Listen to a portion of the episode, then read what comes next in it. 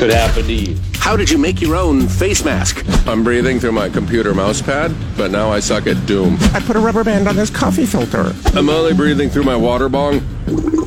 I just wrote N95 on my turtleneck. Okay, stay safe out there. That's Kelly Brown right there. You can just scribble a little N95 on the on the T deck, bro. You can do that. Yeah. All right. Um, so I wore a face mask uh, in in public uh, yesterday. Uh, So you have one. You have enough to, as soon as you get home, you throw them away.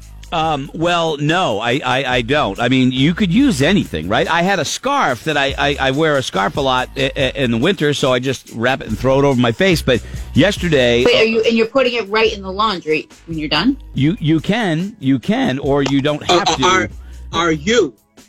That's what you're supposed to do because if you, so you wear it around your face Yes. to protect yourself. But if you get the germs on the outside of it, you're still then spreading. Yes, I, I I've only worn it once. So I I went yesterday. Uh, a friend of Caitlin's made uh actual masks that you know you like a like a homemade surgical mask uh, of double cloth, and we wore it to the store.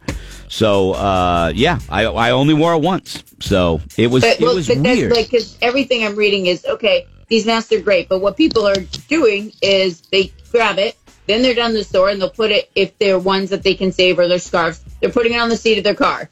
Hmm. Now the germs are still on it, and now it's in your car. So whoever comes and sits in your car, that spot is going to get it because you have to take them, go right and throw them right into wa- the washing machine and clean them, or you're just passing everything on. Go ahead, Scotty. Now, now, what I read in an article about the fact that we want to be careful with scarves is people will take the scarf and they'll wrap it and they'll wear it.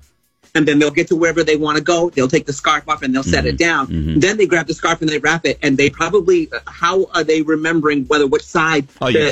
they you wore can't. the. You can't. You Yeah. can't. Both of the scarves have been retired uh, till they go, till they get washed, and the and the mask is uh, is waiting to be washed. I have not. I have no intention of going anywhere publicly, so uh, so that's not uh, uh, an issue yet. But yeah, that's right. You should wash them uh, and and do that. But it, it's weird when you're walking around with a mask.